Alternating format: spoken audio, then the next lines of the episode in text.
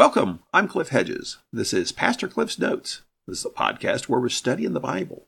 We're working our way through the book of 1 Timothy.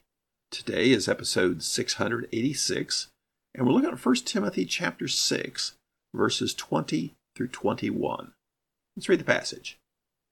Timothy, guard what has been entrusted to you, avoiding irreverent and empty speech and contradictions from what is falsely called knowledge.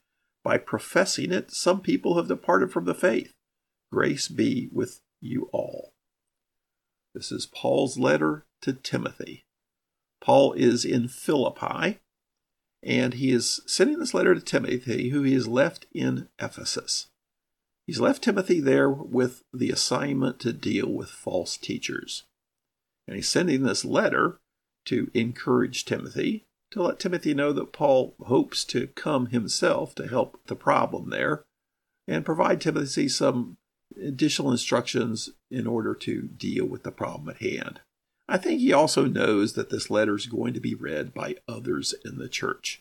Timothy's not just going to read it and then fold it up and put it in his pocket. It's going to be shared with the people of the church. So I think Paul intends this to give Timothy some added weight to what he says. This isn't just stuff that Timothy's making up. This is instructions from Paul himself, and Paul intends to come. So those that have a high regard for Paul, and I think most everybody does, they will be looking to help Timothy in carrying out these instructions from Paul. So this is closing up Paul's letter to Timothy. This is the last two verses of the letters. He's given the final instructions. And again, he's telling Timothy, deal with this problem the problem of the false teachers. We don't know a lot about them because basically Paul's just saying to deal with it. So he's not laying out what all their problems are, but he's given us a hint. He said that they want to call themselves teachers of the law, which implies a, an Old Testament mindset to things, that, that there seems to be some Jewish background to this. He said that they're caught up in myths and endless genealogies, which is leads to speculation as we've said all along, with the best guess to this is they're picking names out of some of the genealogies of the Old Testament and making up a story to go along with that. Now, to what end, we don't know, but it's dangerous based on what Paul's saying is leading people away from the faith. And through it all, Paul is returning to what is the standard of truth. It's the gospel, the gospel that Paul preaches, the gospel about Jesus Christ. That is the standard of truth. That is what is regarded as good teaching versus the false teaching. So, verse 20, Paul says, Timothy, guard what has been entrusted to you. Now, the, the literal Greek is guard the deposit. But deposit has a, a nuance of a deposit that's you know, dearly valued and entrusted to someone. So that's where practically all English translations say, guard what has been entrusted to you. So, what is it? What is he talking about? What is he to guard that's been entrusted to you? What's the gospel? It's the true teaching, the valid teaching, the trustworthy teaching, the teaching associated with the gospel. And then the question there would be how? How do you guard the gospel? Well, you don't lock it in a safe and throw away the key so that nobody has access to it. No, no, it's the exact opposite of that. You teach it to everybody. You make it known. That's how you guard against falsehood. That's how you guard the truth by spreading the truth. If you don't want people to be caught up in a lie, you tell them the truth. So guard what's been entrusted to you. And what's been entrusted to him is the gospel and you guard it by proclaiming it. Then he adds, avoiding irreverent and empty speech and contradictions from what is falsely called knowledge. So he's to guard the truth, but then he's to avoid these things that are not truth. And there's things he's to avoid are irreverent speech, empty speech, and contradictions from what is falsely called knowledge. Well, irreverent, uh, that's common, the, the opposite of holy. It's speech that is devoid of anything to do with God, ungodly. And empty is that which has no value, no content. And then the contradictions from what's falsely called knowledge. Well, if you look at about any place you have false teaching, it's always claimed to be true. This is the truth that I'm teaching. Everybody teaches what they proclaim to be the truth, whether it's true or false. The false teachers are saying what they're teaching is true, and the teachers that are teaching the true gospel are claiming that what they're teaching is true. So, how do you know? Well, if the gospel is the source of truth, that's how you know. So, it's what is falsely called knowledge. The false teachers are saying, well, this is the body of knowledge that is important and valid and trustworthy and true, but it's false. And contradictions. So often within false teaching, there are contradictions because it's it is false. So it's hard to have a coherent false teaching that doesn't contradict itself at one point or another. Now, the focus on knowledge here, some people say this is showing some influence of Gnosticism.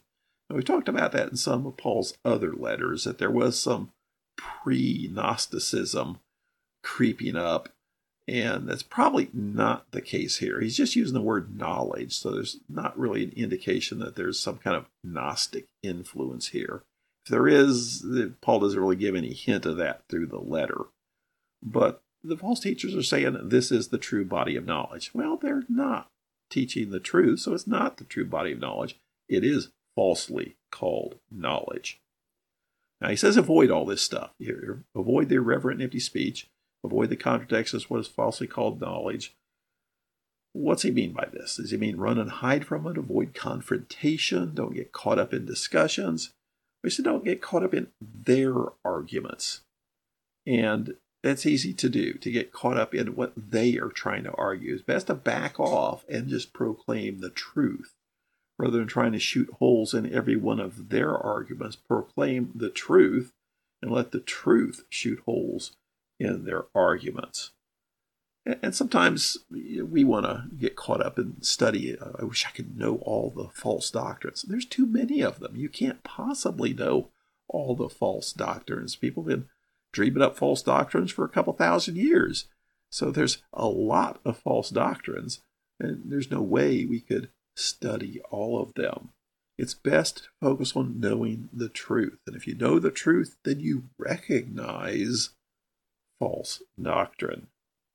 Now, you may want to study a particular thing just for your own knowledge and for helping others, something that's maybe cropping up as a problem for people, or you just see it a lot of and encounter it a lot. If a particular group comes to your home every month, you may want to study up on their particular false doctrine that they're pushing to know how best to interact with them.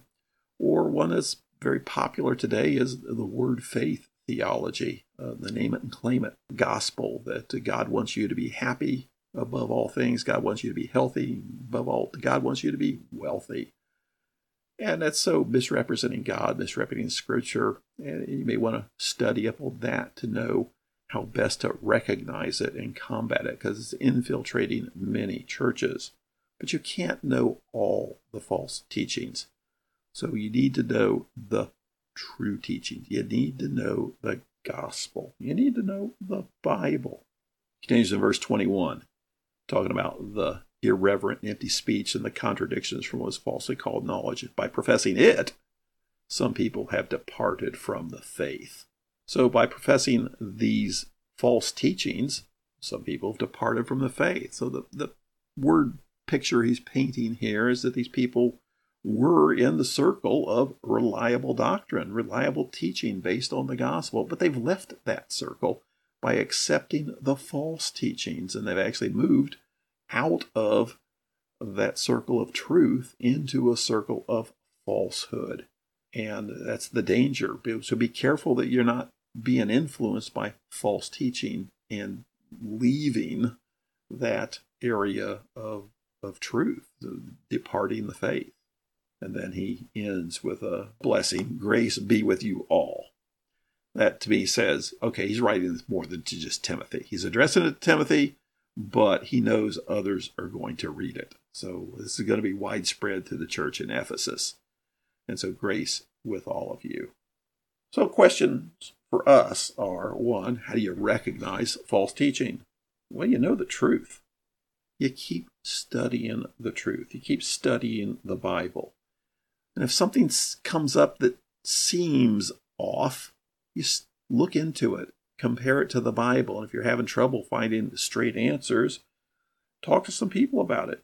Do some research on it. Now, you got to be careful what you accept as valid research for on the part of others. And so you verify your sources, talk to people you trust, and understand that even amongst people who love the Lord, love the Word of God, study the Word of God, there's still going to be some differences of opinion. Now, there's big issues and there's little issues. There's debatable issues and, and issues that we, we have a lot of slack in. So you know, the, the, the big ones are justification by faith. Not everybody is saved, only those who come to faith in Jesus Christ. Everyone's a sinner, born a sinner, needs to be forgiven of sin and be adopted by God. You know, the, the basics of salvation are non negotiable. Those are big deals. Anything that deviates from that is false teaching. Now, if you want to get caught up in questions of free will versus predestination, that's the nuances. There's a lot of debate there, a lot of give and take. And just understand we, we may come to some different understandings of the uh, outplay of, of the scripture, but if we all love the, the scripture and we'll love the Lord, we'll love one another even through all that. And other things we just don't know, and we have a lot of different theories and ideas about as we go through the books of the Bible we're studying. I try to bring it up. There's there's a lot of debate on this. Here's where I come down, but there's a lot of debate. When I say there's a lot of debate, generally it's amongst people who love the Lord and love the Bible. But the big question is what's your standard of truth? Is it based on your own experience? Is it based on traditions? Is it based on what a trusted person told you? It must be the Bible. And that's got to be the basis of truth. Now, sometimes we need some help understanding some things in the Bible. That's okay. But your tradition, your experience, and what your trusted people have told you cannot trump what the Bible clearly teaches. This closes out Paul's letter to Timothy. And Paul's challenge to Timothy was deal with the false teachers because they're going to lead God's people astray, away from the gospel, and stop the evangelistic outreach from the church. Because a church that's teaching something that's not the truth is not bringing people to Christ. So, next, we'll take up Paul's letter to Titus. Well, why not Second Timothy? Because we're doing it in chronological order. And next comes Paul's letter to Titus. Thanks for joining me. Join me again next time as we start looking at Titus.